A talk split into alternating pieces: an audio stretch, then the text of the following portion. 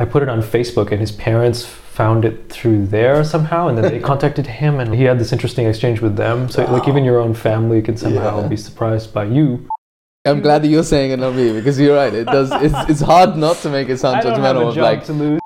I would just spend hours of my life to like go through this stuff. yeah, And why is it that now I just don't even want to touch it?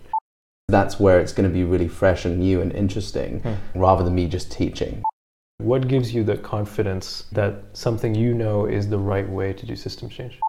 The happy people in this systems change, everything is obvious how to change the world, let's work together kind of context Uh-huh. are just going to get happier because they have the tools to do it. And the people that don't are somehow not, they're not part of that, but they're not in the Uh-huh. room. That's not meant as a critique, but how important is it, do you think, to relate Yeah. to them?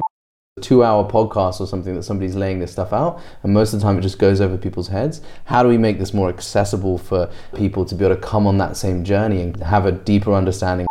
If people hear some of my concepts, they will just be like, I just want a tangible thing. I want you to tell me the da da da. There's times in which it's worth giving that and simplifying. You don't want to overly complexify. But at the same time, being able to say enough just to get you to come a bit further, mm. I think is a more interesting understanding.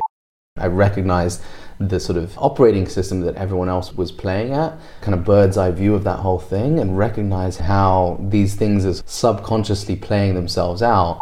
Meta learning, like learning how to learn, or, or something Yeah, like, like that. how do you learn how to create meta learning processes? I like ran out of clothes. Other jeans ripped. Other ones got covered in blood from me losing my finger. It's just like that sort of deep pattern recognition. What's the way in which we can hack ourselves in the system? What are the cheat codes? Visit the link in the description or go to strolling.rosano.ca to hear the full episode.